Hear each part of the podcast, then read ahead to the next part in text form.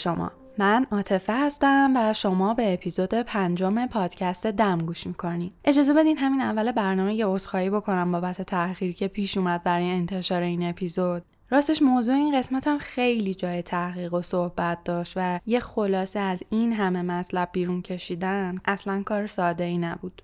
حتی ما ناچار شدیم مثل اپیزود قبل مطالب این قسمت رو طی دو بخش منتشر کنیم. عنوان این اپیزود آبه. وقتی توی فضا دنبال حیات میگردیم اول از همه دنبال آب هستیم. آب برای ما سرچشمه زندگیه و ما با نوشیدن اون می‌تونیم به حیاتمون ادامه بدیم. اما به نظرتون آیا می‌تونیم با نگاهی نو به این ماده بظاهر ساده زندگی بهتری داشته باشیم؟ همراه اپیزود پنجم پادکست دم باشیم. توی بخش اول این اپیزود می‌خوایم ببینیم آب این مایه جادویی اصلا از کجا به وجود اومده؟ چرا اونقدر مهمه که از قدیم خدایان و الهه هایی رو مخصوص آب در نظر می‌گرفتن؟ و توی هنر و ادبیات چطور خودش رو نشون داده؟ در بخش دومم که با فاصله کمی از قسمت اول منتشر میشه سری به نقش آب توی هنر معماری می‌زنیم و بعد بهتون میگیم که آب از دیدگاه علمی روی جسممون و روانمون چطور تاثیر می‌ذاره و در نهایت چجوری می‌تونه کمک کنه روی این سیاره آبی بهتر زندگی کنیم؟ مثل همیشه تکرار می‌کنم که لطفا ما رو توی شبکه های اجتماعی به آدرس دم استودیو دنبال کنین و نظرات و پیشنهاداتتون رو از ما دریغ نکنین. برای تهیه مطالب این برنامه زحمت زیادی کشیده شده پس لطفا ما رو به دیگران معرفی کنین تا بیشتر شنیده بشیم و بتونیم بیشتر تاثیر گذار باشیم.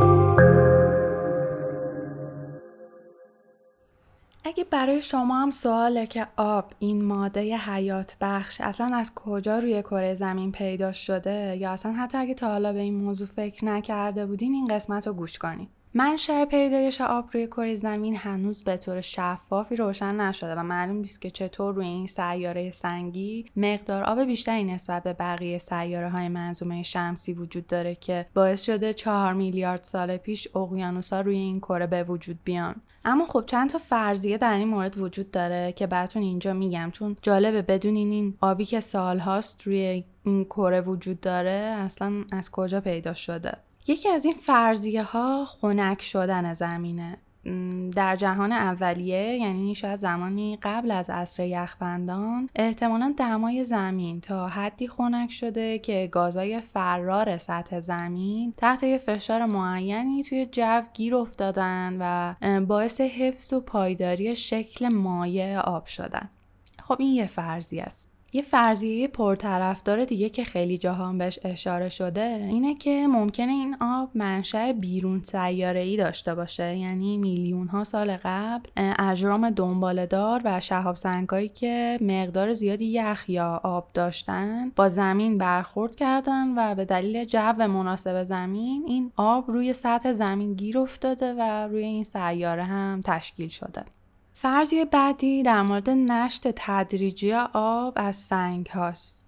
یعنی از مواد معدنی هیدراتهی که توی سنگای کره زمین وجود داشتن یا حتی از مواد مذاب ناشی از فوران آتشفشان ها این ترکیب شیمیایی مولکول آب به وجود اومده. یه فرضیه خیلی جالب دیگه هم اینه که اصلا ممکنه قسمتی از این آبای روی کره زمین به وسیله عمل فتوسنتز به وجود اومده باشه. اینطوری که میلیون ها سال قبل که کربن دی اکسید زیادی توی جو زمین وجود داشته این کربن دی اکسید با یه باکتری به اسم باکتری سولفور بنفش ترکیب شیمیایی داده و یکی از محصولات این ترکیب H2O یا همون مولکول آب شده.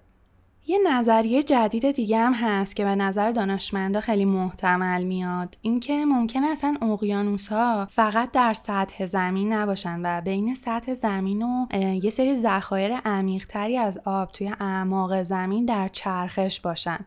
طبق همچین نظریه‌ای پس احتمال میره که آب قبل از شکلگیری زمین یکی از اجزای تشکیل دهنده اون بوده باشه. چون کره زمین خودش جزی از صحابی خورشید بوده و ترکیبی از اجرام آسمانی دیگه است که ممکنه اونا حاوی ترکیب آب بوده باشن. حالا یه نکته جالبی هست که من طی تحقیقاتم خیلی تصادفی بهش برخوردم اینکه در گذشته های خیلی دور هم اکثرا تصور بر این بوده که توده زمین روی پیکره از آب شناوره و آب اکثر رودخونه ها از زیر زمین نشأت می‌گیره. نمونه هایی از این باور رو میشه توی آثار هومر که متعلق به 800 سال پیش از میلاده دید. حتی تا دوره رنسانس هم باور بر این بوده که بارش بارون برای تکمیل چرخه آب کافی نیست و آب اقیانوس ها از زیر زمین به بالا کشیده میشن. یعنی یه جورایی شاید الان علم به همون باور قدیمی رسیده باشه که اقیانوس ها به یه منبع آبی در اعماق زمین وصلن. After all of this time, after all of these seasons, and your one decision to go to the water for a reason, it's only the ocean. نقش پررنگ آب توی زندگی انسان ها رو در طول تاریخ میشه از طریق مذهب و فرهنگ ها بررسی کرد. مثلا خیلی جاها بوده که آب مقدس شمرده می شده و ازش برای بعضی مراسم استفاده می کردن. مثل هولی واتر یا آب مقدس در فرقه های مسیحیت یا آمریتا که در فرقه های هندویسم و بودیسم به آب مقدس گفته میشه. توی بعضی از فرهنگ ها یه منبع آب به خصوصی هست که به طور نمادین مقدس شمرده میشه. مثل چاه زمزم در دین اسلام رود گنگ در هند و رود نیل برای مصری ها یا مثلا میگن که عیسی چندین نفر رو در طالاب بیت حیدا در اورشلیم شفا داده. از طرف دیگه آب توی اکثر ادیان نقش تطهیر کنندگی هم داره و برای یه جور مراسم شستشو استفاده میشه. مثلا غسل تعمید در دین مسیحیت که جزو مراسم اساسی این دینه و فرد باید سرش یا قسمتی از بدنش در آب فرو بره یا سه بار آب روی سرش پاشیده بشه. شستشوی مرده ها با آب برای تطهیرم بخشی از مراسم دینای اسلام و یهودیته. خب می‌دونین که در دین اسلام وضوع مراسم شستشوی قسمت های مشخصی از بدن با آبه که برای ادای نماز پنج بار در شبانه روز انجام میشه. حتی در قرآن بارها مضمونای شبیه به این اومده که هر چیز زنده ای را از آب آفریدیم.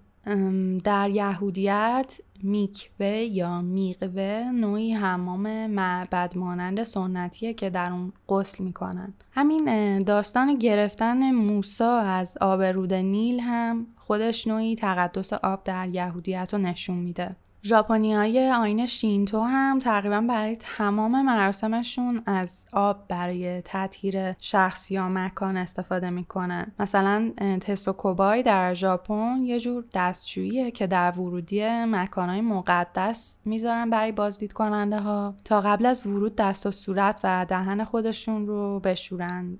مثل یه جور آین تهارت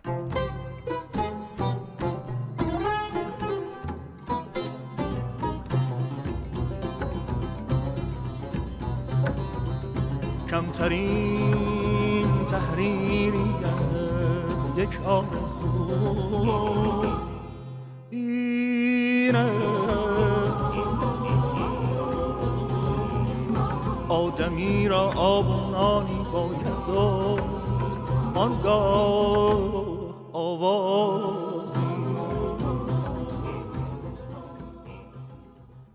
مسئله دیگه که اهمیت آب رو در طول تاریخ به خوبی نشون میده استوره هان. استوره شناسی به ما نشون میده که تقریبا در تمام نقاط دنیا خدایان یا الهه های مرتبط با آب وجود داشتن. وقتی میگم تمام دنیا واقعا منظورم همه جای دنیاست. چون وقتی داشتم این موضوع رو چک می‌کردم دیدم از شرق دور از چین و اندونزی گرفته تا کل آسیا و اروپا و آفریقا و حتی آمریکای جنوبی همه اون همه خدایانی برای انواع آبها مثل اقیانوسها و دریاها و رودها و چشمه ها و حتی بارون داشتن. مثلا توی هند اقیانوس به عنوان خدا و رودها و رودخونه ها به عنوان الهه ها پرستیده می شدن. این خیلی جالبه. یعنی از هر دید و هر زمانی که نگاه کنی آب اونقدر سرمنشه حیات و هستی و زندگی بخش بوده که قبل از شکلگیری ادیان امروزی تقریبا همه اون رو خدا می‌دونستن. آب از گذشته های دور برای ایرانی هم خیلی ارزشمند بوده. همینطور که هنوزم هست و هنوزم ایرانیا خیلی رسمای مرتبط با آب دارن. مثلا پشت سر مسافر آب میریزن. هرودوت یکی از اولین تاریخ نگارای یونانیه که این موضوع اهمیت آب برای ایرانیا خیلی براش جالب شده بوده و گفته ایرانی ها آب رو آلوده نمی کنند در اون دست نمی شورند و نمی‌ذارن کس دیگه هم آب رو آلوده کنه و براش احترام زیادی قائلن. اهمیت این موضوع با بررسی دین زرتشت کاملا روشن میشه زرتشتیا بر این عقیده بودن که آب دومین آفریده اهورامزداست و آناهیتا ایزدبانوی تمام آبهای جهانه و اونها رو هدایت و نگهداری می‌کنه.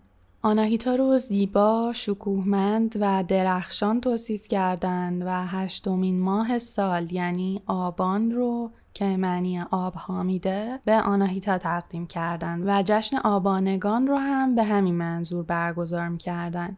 میگن ایرانیا موقع پرستش آناهیتا این جملات رو تکرار می‌کردن. می ستایم آب را که آفریده اهورامزداست و می ستایم همه آبهای پاک را که داده اهورامزداست. ستایشگرم آب پاک سود رسان زندگی ساز را. ستایشگرم آناهیتا را آن نگهبان شایسته آبهای نیالوده گیتی را. همه آبهای ناآلود و پاک که از ابرها سرازیر شده و بر سینه زمین همچون رودها، چشم سارها، دریاها و دریاچه ها آرام یافتند. آرام در سرزمین های هفت کشور و می پیمایند زندگی بالنده را.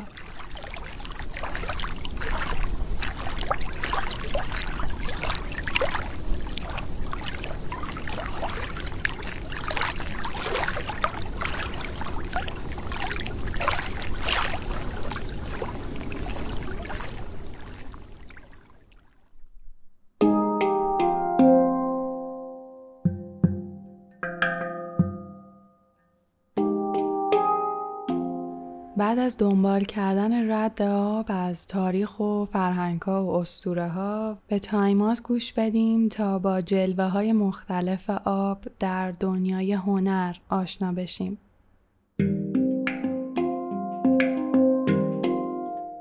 آب عنصریه که به تغییر شکل و تبدیل به انواع مختلفی از پدیده ها شهرت داره. این خاصیت باعث شده آب با واجه مثل قطره، چشمه، باران، مه، رود، دریا، مرداب، سید و حتی اشک مرتبط باشه. واجه هایی که هر کدوم مفاهیمی ویژه دارن و می‌تونن بار معنایی زیادی رو با خودشون حمل کنن. طوری که با دیدن یا شنیدن هر کدوم بلافاصله احساسی در ذهن ما ایجاد میشه و درکی از ماجرا ایجاد می‌کنه. مثلا نماد پردازی رودخانه بر اساس آب جاری پیرامون ما و باستاب دهنده قدرت آفرینش در طبیعت و زمانه. دریا از نظر نمادین مادره و عمق دریا نمایانگر رحم زمین. دریا نماد ذهن ناخودآگاه هم هست و دریاچه به صورت سنتی صلح و آرامش و تعمل رو نشون میده و به دلیل انعکاس از سطحش پیوند زیادی با نماد پردازی آینه داره. در هندویسم و بودیسم دریاچه ها به معابد متصل میشن که نشون دهنده آفرینش و گذر به دنیای بعدیه و آب می‌تونه مفهومی روحانی داشته باشه. در هنر هم که ارتباط مستقیم با احساس و ادراک بشر داره آب جایگاه خاصی داره. هر کدوم از صورتهای این ماده بی صورت بارها و بارها توسط هنرمندا توی تمامی هنرها برای القای احساس یا انتقال معنای مورد نظر استفاده شدن. مخاطبای عام و خاص هم هر کدوم به اندازه خودشون به این رمزنامه به صورت غریزی یا اکتسابی مسلطن و خداگاه یا ناخداگاه دریافتای خودشونو دارن. مخاطبای خاصتر البته با تمرین این نمادشناسی ها معمولا دریافتهای بیشتر و نتیجه های اثر بخشتری دارن. این موضوع البته مختص به آب نیست و رمزگشایی از نمادها در هنرها یکی از لذتهای محبوب اهل هنر و فرهنگه. هرچند گاهی هم باعث میشه انقدر به دنبال کشف نمادها باشیم که داستان و روایت رو از دست بدیم. اما معمولا آثار ارزشمند بیشترین حرفا رو در عمق و لایه های زیرین دارن و فقط چیزی که در ظاهر دیده و شنیده میشه نیستن. ضمن اینکه محدودیت ها و فشارها در طول تاریخ هنرمندا رو ناچار به استفاده از نمادها و استعاره ها کرده تا بتونن حرفشون رو در عمق با مخاطب هدفشون بزنن و پیامشون رو برسونن. به طور کلی در اکثر فرهنگای باستانی آب به صورت نمادین معنسه و با ماه ارتباط داره و ماه هم معمولا مظهر نیروی معنسه و به عنوان ایزدبانوی مادر شناخته میشه. رابطه آب با ماه رو در جزر و مد می‌بینیم که چطور جاذبه ماه از اون فاصله آبهای زمین رو جابجا می‌کنه و روی حیات موجودات زمین اثر می‌ذاره آب با حاصلخیزی و رویش گیاهان و درختان در ارتباطه همینطور آب یه نماد باستانی برای زهدان و باروری به شمار میره و حامل مفهوم حاصل خیزیه. شاید این باورا بتونه ارتباطی بین مفهوم زن، ماه و آب رو بیان کنه. آب به عنوان حیات و زندگی با باروری ارتباط مستقیم داره. ما نه ماه اول زندگیمون رو توی آب هستیم و به نوعی خونه اول ماست. اما این نمادها و رمزها و کلیدها تاریخ بلندی دارن که تقریبا با تاریخ زندگی و تمدن بشر هم اندازه است. با وجود بعضی شباهت ها ممکنه به خاطر تفاوت شرایط زندگی و به خصوص تفاوت جغرافیایی و زیست محیطی تو قسمت های مختلف جهان فرقایی با هم داشته باشن پس بریم و به طور خلاصه نماد آب که موضوع این برنامه است رو در هنرهای باستان بررسی کنیم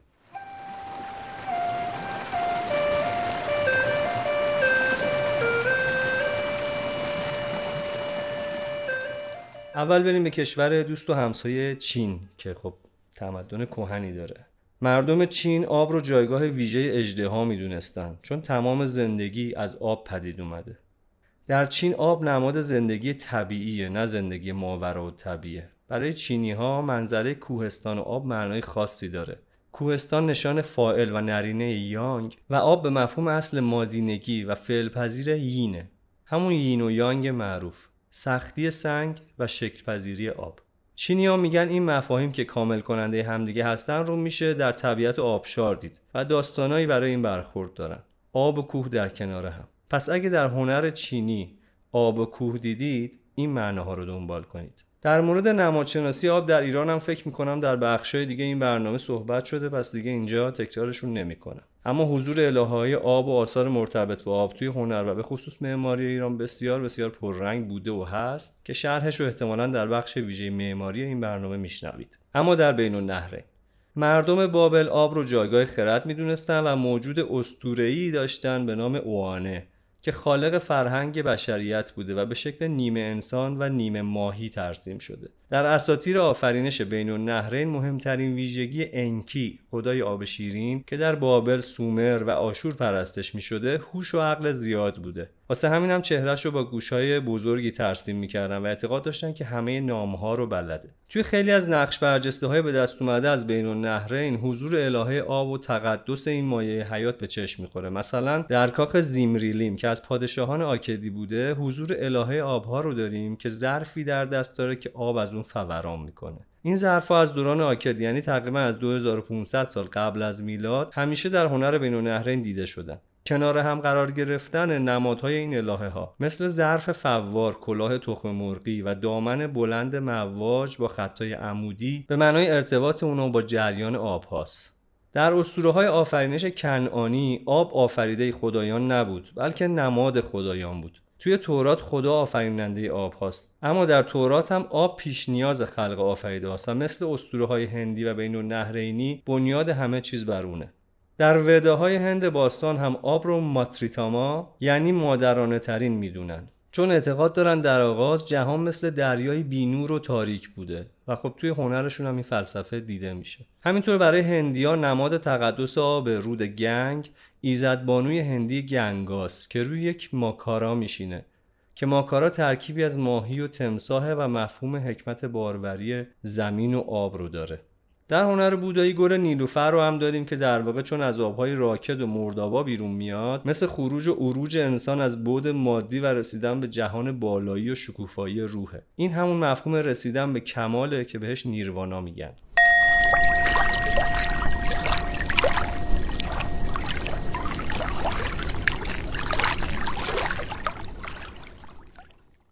آب توی زندگی مردم چنان جایگاه مهمی داشته که توی یونان باستان قبل از ورود اقوام هند اروپایی پرستش خدایان آب، رودخانه و دریاچه ها رایج بود. آفرودیت هم گرچه از نظر پاکدامنی مثل آناهیتا نیست اما زیبایی جسمانی و آفرینش اون از آب یادآور آناهیتاست. در نقاشی دیواری قواس در معبد پستوم ایتالیا که در واقع همون تلفظ رومی پوسیدون و یه معبد یونانیه شیرجه زدن انسان برهنه ای رو در آب می‌بینیم. اینجا نماد فرو رفتن در آب برگرفته از نفس آبه. آبتنی بیان کننده پاک شدن و پالودگی که از نمادهای ثانوی از مفهوم کلی آب به عنوان مایعی پاک و پاک کننده است و به طور اساسی نماد تولدی دوباره است که از طریق تاثیر نیروهای متحول کننده مراحل تغییر، ویرانسازی و بازسازی اتفاق میفته. حالا توی بخش سینما در این مورد بیشتر صحبت می‌کنیم. توی روم همینطور نپتون که اسم رومی برای خدای یونانی پوسیدونه رو هم داریم که خدای دریا بوده و به صورت مردی با ریش بلند تصویر می شده که یه نیزه سه توی دستش رو روی صدفی میشینه و دلفینا هم همراهیش می‌کنن. احتمالا تصویر خودش یا کاراکترهای مشابهش رو توی فیلم ها و انیمیشن ها دیده باشید. خلاصه که هر جای دنیا که تمدنی بوده یه خدای آبی هم وجود داشته. و به همین دلیل هم نماد این خدایان رو در هنرهای باستانی خیلی زیاد در مجسمه و نقش برجسته و نقاشی ها می‌بینیم. زنداز بیرون تشنه ساقی بیاران اول مرا سیراب کن. وانگه بده اصاب را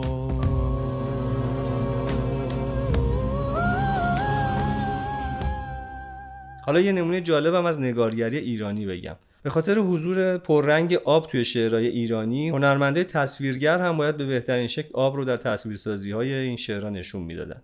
واسه همین با توجه به دیدگاه های عرفانی و خانش های سمبولیکی که از آب وجود داشته نگارگر ایرانی برای تصویر کردن آب به جای رنگ آبی از رنگ نقره‌ای استفاده می‌کنه. واسه اینکه این پاکی درخشانی و زلال بودن رو به بهترین نحو نمایش بده و ضمن اینکه به پیشینه غیر مادی آب که ریشه در آسمان ها داره هم اشاره کنه. خب همه می‌دونیم که آب در واقع آبی نیست و بیرنگه و این نقره کشیدنش خیلی ایده جالبی بوده. به همین خاطر هم هست که توی نسخ خطی باقی مونده رنگ قسمت هایی که رود، حوز یا دریا رو نشون میده تیره شده. در واقع این رنگ نقره که با گذشت زمان اکسید شده. حالا اینجا ضمن یادآوری این که تکنیکایی مثل آب مرکب و آب رنگ و یا هنرهایی مثل خوشنویسی بدون آب هرگز وجود نداشتن باید گفت حضور و نقش خود آب در نقاشی های مدرنتر شکل دیگه ای می‌گیره و توی دنیا جلوه های جدیدی از نمایش این عنصر رو در انواع هنرها از نقاشی تا conceptual art و installation هم شاهد هستیم. شاید یکم معروف ترین نقاشی های مربوط به آب که احتمالا همه دیده باشین نقاشی موج عظیم کاناگاوا اثر هنرمند ژاپنی هوکوساییه. این اثر نخستین و معروف ترین اوکیوئه یا همون باسمه چوبی از مجموعه 36 چشم انداز از کوه فوجی اثر هوکوساییه. توی این نقاشی موج بزرگی دیده میشه که قایقا رو تو نزدیکی ساحل استان کاناگاوای ژاپن تهدید می‌کنه. سرنشینای قایقا کاملا مغلوب قدرت موج عظیم شدن و کوه فوجی در پس زمینه دیده میشه. در نقاشی با شکل گرفتن جریان ها و سبک های هنری متنوع هر کسی آب و به سبک خودش رو بر اساس فلسفه و مانیفست اون سبک تصویر کرده. همه هنرمندای مشهور کارایی با حضور آب دارن. ساحل، دریا، قایقرانا، رودخونه ها، خیابونای خیس، بارون و شکلهای مختلف آب در نقاشی ها دیده میشه که در واقع حس و حال اون لحظه و شرایط رو ما منتقل می‌کنه. وجود آب توی نقاشی انگار کار رو زنده می‌کنه و کسی نیست که با دیدن آب و رنگ آبی یه حس قدیمی و خوب از طبیعت براش تدایی نشه. حتی اگه خودش حواسش نباشه. آب زندگی و زنده بودن رو به تابلوهای بیجون میاره و حرکت ایجاد می‌کنه. همون کاری که توی طبیعت هم می‌کنه. اما توی سایر هنرها البته در کنار معماری و ادبیات که سرشار از آب و نمادهای تداعی کننده انواع اشکالش هستند سینما شاید بزرگترین گنجینه از مفاهیم آب باشه به غیر از فرم ظاهری و استفاده از انواع حالتهای آب از جمله بارون و برف برای فضاسازی فیلم ها استفاده نمادین از آب هم جایگاه خاصی داره که بخشش قطعا ریشه در همون اعتقادات و سنتهایی داره که باعث خلق نقاشی های باستانی می شدن. اما قبل از وارد شدن به بخش سینما به خاطر کم بوده وقتی اشاره هم به هنر عکاسی داشته باشیم که آب بسیار بسیار سوژه مناسبی بوده همیشه براش. بعید می‌دونم که کسی از ما باشه که تا حالا یک از دریا و غروب آفتاب حداقل نگرفته باشه یا نداشته باشه. اما به جز این آب به دلیل انعکاس نور یا به قول معروف رفلی که داره قابلیت های خوبی برای سوژه شدن توی انواع عکاسی ها داره. یعنی چه عکاسی طبیعت و چه عکاسی در هنرهای مفهومی. حیف که فرصت نیست زیاد از عکاسی بگیم. پس بریم سراغ هم خانوادهش یعنی سینما.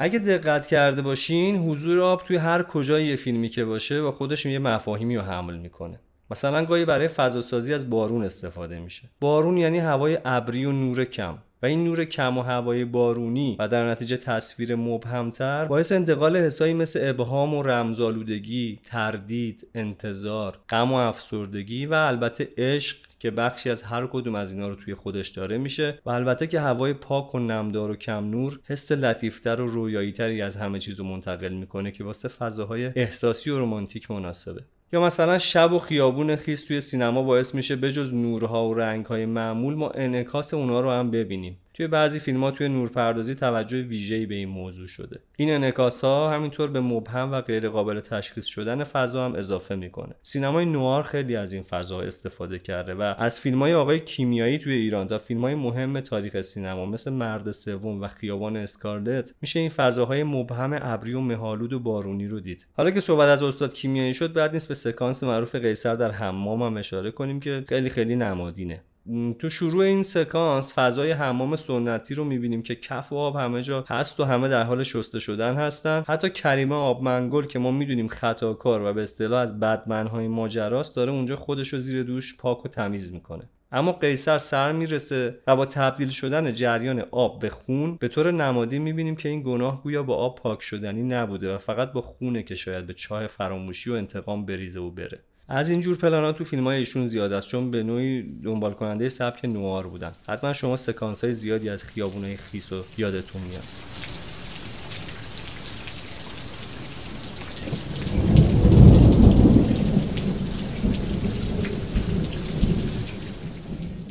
این تطهیر کردن آب که خب خاصیت شویندگی داره و از ویژگی های اصلیشه شاید شاید که نه البته قطعا با سنت غسل تعمید مسیحیت هم تقویت شده و تبدیل به یه نماد آشنا و حتی گاهی کلیشه ای از تطهیر و پاک شدن شده. میگم کلیشه ای چون استفاده گل درشت از این نماد رو تو بعضی فیلم ها می‌بینیم. مثل صحنه‌ای که مثلا بازیگر زیر بارون شرشر وایسای داد می‌زنه خدا! که اشک و بارون با هم میکس میشن و یهو خدا توجهش به اون جلب میشه و یه اتفاقاتی میفته. اما استفاده درست هم زیاد داریم. مثلا توی فیلم ای برادر کجایی یا همون او برادر وراریو از برادران کوئن با بازی جورج کلونی سه تا زندانی رو می‌بینیم که از زندان فرار کردن و در راه فرار به رودخونه می‌رسن که اونجا یه کشیش مانندی داره یکی یکی حضار رو به رسم مسیحیت توی رودخونه فرو می‌کنه و در میاره تا گناهاشون شسته شه. دو تا از زندانیا اینجا میرن و خودشون رو دست اون میسپرن تا گناهاشون بخشیده شه. و البته که این ماجرا به جز دیالوگای جذابی که بین اونها ایجاد می‌کنه در کل فیلم و اتفاقای بعدی حرف برای گفتن داره. کشیش بهم گفت که تمام گناهام شسته شدن. حالا دیگه آدم و آدم ازم هیچ طلبی ندارن. بیاین بچه ها آب خوبیه.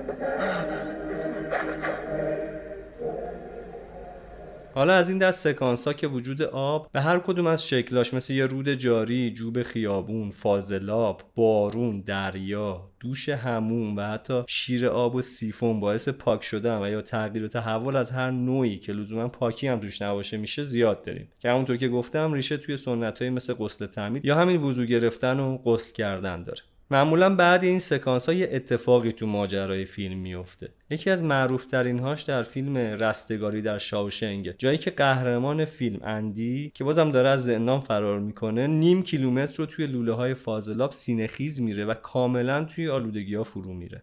اونم فاضلاب زندان که خودش باز می‌تونه نمادی از گناه های زندانی ها و فضای کثیف اون زندان که البته خود این زندان خیلی نمادینه باشه. و در آخر وقتی اندی به آخر لوله می‌رسه خودش رو توی رودخونه می‌بینه در حالی که بارون شدیدی هم داره میباره. اون یه چند قدمی توی رودخونه راه میره و بعد لباساشو در میاره و در حالی که داره زیر بارون پاک میشه دستها و سرش رو صلیب بار به سمت آسمون بالا میاره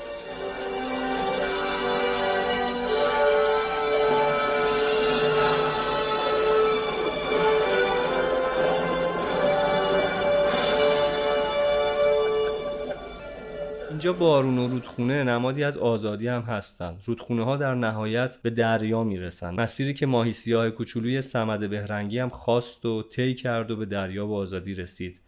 و آخر داستانش هم که یا می‌دونید یا باید حتما بخونید.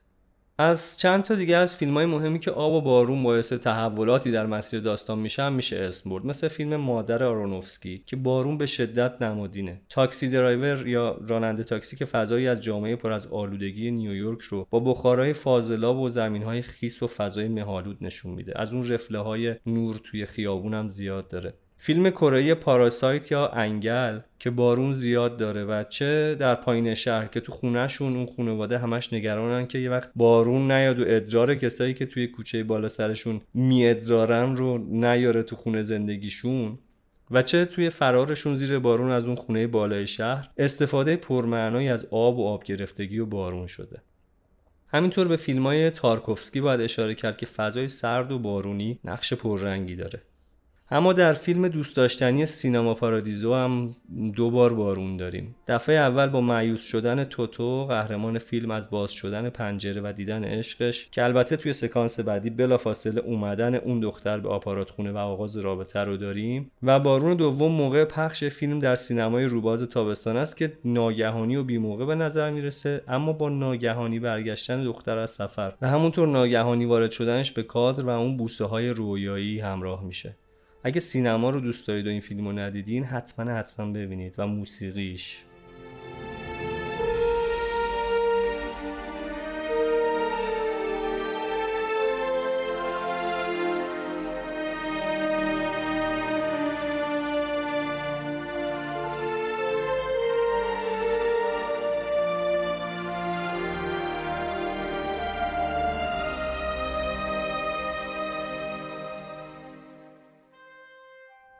تو فیلم های ایرانی آبدار من اول از همه یاد اجاره نشین های استاد مهرجویی میفتم اونجایی که لوله میترکه و آب اون خونه بیپایی و اساس و سست رو بر میداره و همه رو از خونه بیرون میریزه. و این خیلی نمادینه. نمادی از جامعه ای که در ساختاری سست و آسیب پذیر داره زندگی می‌کنه و اهالی اون بحث و دعواها و اختلافات متعددی دارن که باعث میشه در نهایت قافل از خونه ای که از درون رو به خرابی و نابودیه همگی هر چی دارن و از دست بدن و تازه متوجه درد مشترکشون بشن.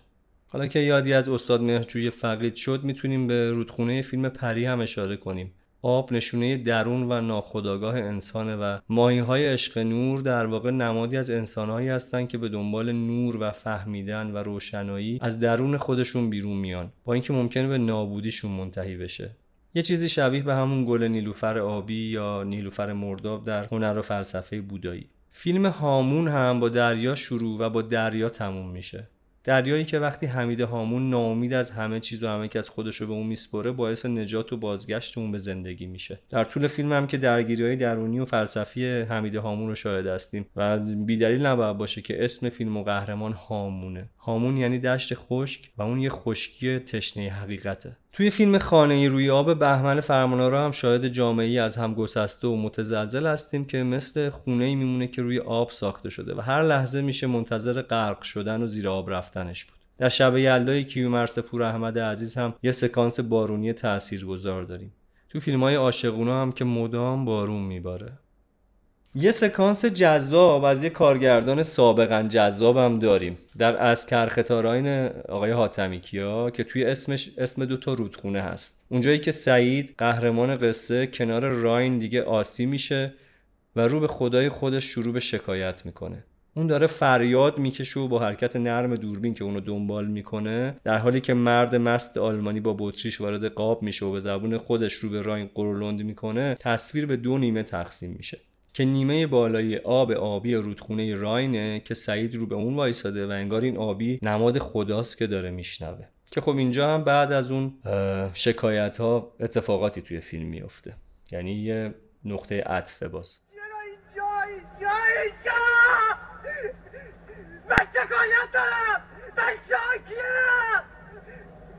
من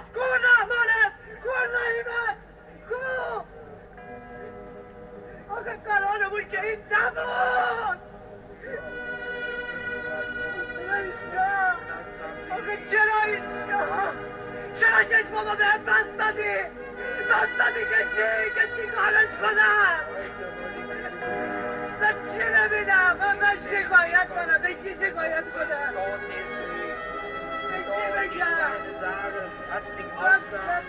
شکایت کنم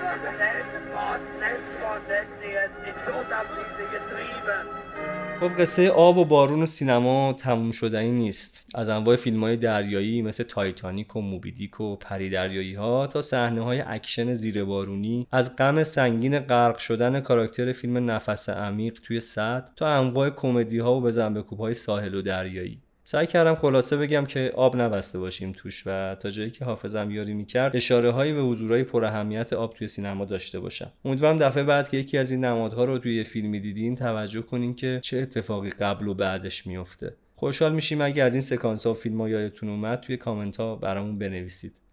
مثل همیشه مرسی که شنیدید. و در آخر چون فرصت نبود از آب و موسیقی حرف بزنیم شما رو به شنیدن موسیقی باران عشق از استاد فقید ناصر چشمازر دعوت می‌کنم.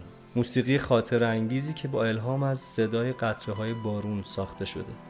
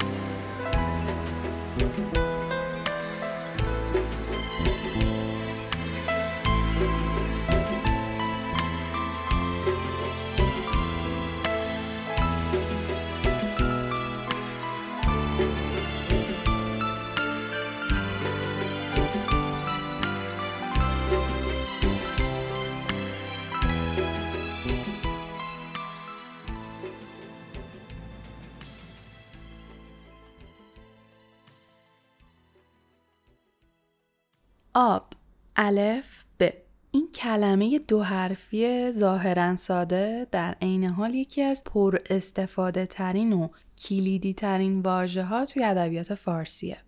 اینکه این کلمه با چه مفهومی و چه نیتی در چه جاهایی به کار گرفته شده پس خیلی مفصلیه. اما ما اینجا می‌خوایم به صحبت های دوست عزیزم الهام گوش بدیم که برامون توضیح مختصری از اهمیت این کلمه در ادبیات فارسی میده.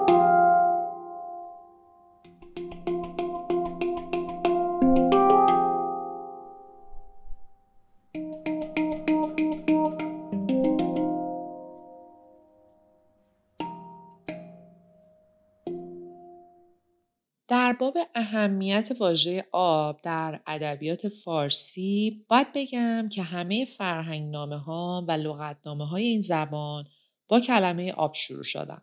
البته در ادبیات فارسی معنای واژه آب به همین مایه حیاتی و هستی بخش بودنش خلاصه نمیشه و معانی کنایی زیادی داره. تقریبا اکثر شعرهای قدیم و جدید از این واژه و ترکیباتش و همینطور استعارات و کنایات استفاده کردن. نمونای بارزش هم فردوسی در شاهنامه، مولانا در مصنوی معنوی، حافظ، عطار و سعدیه تا شعرهای شعر نو مثل نیما و فروغ و سهراب. شاید بین این شعرا حافظ از همه بیشتر از واژه آب و از وسعت معانی اون استفاده کرده باشه. برای همین توی این قسمت مروری می‌کنیم بر استفاده هایی که این شاعر با عظمت از این واژه پرکاربرد داشته. بدیدی ترین معنی آب یعنی همون نوشیدنی گوارایی که انسان و خیلی دیگه از موجودات ازش استفاده می‌کنن اینطور در شعر حافظ ذکر شده رندان تشن لب را آبی نمی دهد کس. گویی ولی شناسان رفتند از این ولایت. آب در ترکیب با چشم و دیده یا گاهی به تنهایی معنی اشک می‌گیره و این هم یکی از پرکاربردترین ترکیبات در اشعار حافظه. مثل جایی که میگه از بن هر موجم آب روان است بیا. اگرت میل لب جوی و تماشا باشد. این کلمه آب وقتی با روی یا رخ ترکیب میشه معنی آبرو یا شرف میده.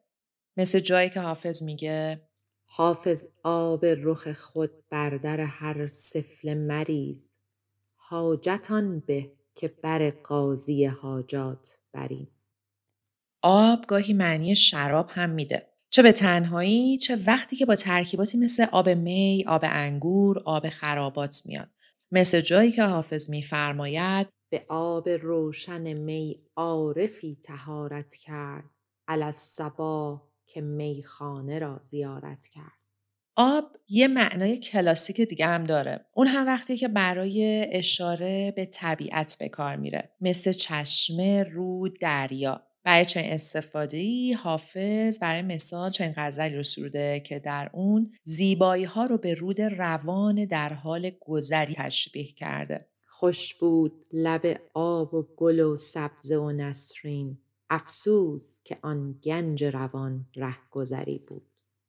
در ادبیات فارسی آبگاهی معادل نور و روشنی در نظر گرفته میشه و بنابراین می‌تونه برای اشاره به رونق و جلوه به کار بره.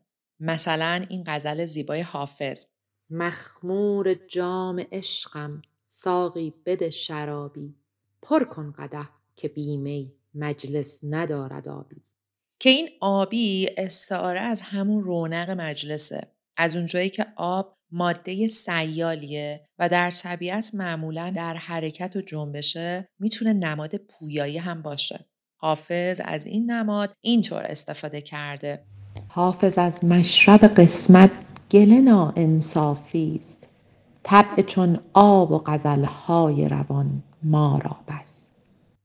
در آخر اشاره بکنیم به آرای تضاد چون آب در تضاد با آتیشه این ترکیب رو هم در ادبیات زیاد می‌بینیم همونطور که حافظ به زیبایی در این بیت از این ترکیب استفاده می‌کنه آب آتش به هم آمیخته ای از لب لل چشم بد دور که بس شعبده باز آمده ای.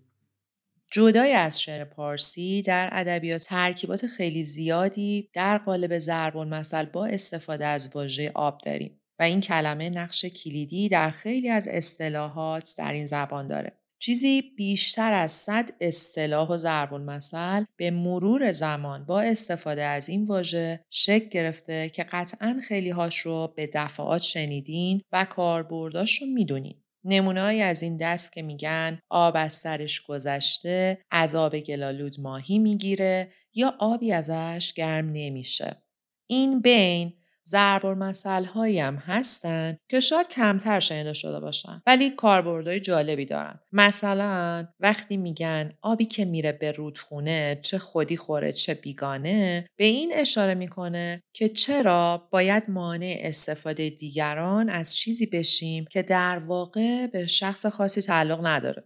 یا مثلا عبارت نقش خود را در آب دیدن. وقتی میگن فلانی نقش خودش رو تو آب دیده. کنایه از خودخواه بودن اون فرده. یعنی فقط فکر خودشه و به خودش فکر می‌کنه. یا میگن یه چشم آب درون بهز صد چشم آب برون. یعنی چی؟ یعنی ارزش اون چیز مختصری که تو داری و متعلق به خودته خیلی بیشتر از هم چیزای گرانبهاییه که در اصل مال تو نیست. اصطلاح خشت به دریا زدن این هم کنایه از کار بیهوده کردنه. یا گل سرشته را آبی بس. یعنی اون کسی که ماهیت خوب و درستی داره با اندک می‌سازه و براش کافیه. این ضرب المثل سفره بینان جل از کوزه بی آب گل است. این برای وقتاییه که می‌خوان بگن ماهیت و درون هر چیزیه که مهمه. وگرنه سفره بدون نان که یه تیکه پارچه بیشتر نیست. و ظرف گلی هم بدون آب ارزش خاصی نداره. در آخر حرفم می‌خوام بگم می‌دونم که می‌دونین آب هست ولی کم هست و نیازه که در مصرف صرف جویی کنیم. اما نمی‌خوام حرف کلیشه بزنم. فقط می‌خوام دعوتتون کنم به دکلمه زیبا با صدای دلنشین مرحوم خسرو شکیبایی عزیز از شعری که حتما قبلا خوندین یا شنیدین با عنوان آب را گل نکنیم از شاعر اهل طبیعت سهراب سپهری و ازتون می‌خوام این بار این شعر زیبا رو با گوش دل بشنویم.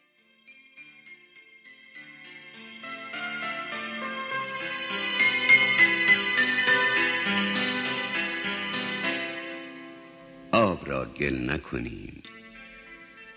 در فرودست انگار کفتری می‌خورد آب. یا که در بیشه دور سیره پر می‌شوید. یا در آبادی کوزه پر میگردد. آب را گل نکنیم. شاید این آب روان می‌رود پای سپیداری تا فرو شوید اندوه دلی. دست درویشی شاید نان خشکیده فرو برده در آب. زن زیبایی آمد لب رود. آب را گل نکنی. روی زیبا دو برابر شده است. چه گوارا این آب. چه زلال این رود. مردم بالا دست چه صفایی دارند. چشمهاشون جوشان گاوهاشان شیرفشان باد. من ندیدم دهشان. بیگمان پای چپرهاشان جا پای خداست. ماهتاب آنجا می کند روشن پهنای کلام. بیگمان در ده بالا دست چینه ها کوتاه است. مردمش می‌دانند که شقایق چه گلی است بیگمان آنجا آبی آبی است قنچه ای می شکفت اهل ده با خبرند. چه دهی باید باشد؟ کوچه باغش پر موسیقی باد. مردمان سر رود آب را می‌فهمند گل نکردندش. ما نیز obro. ¿Quién acude?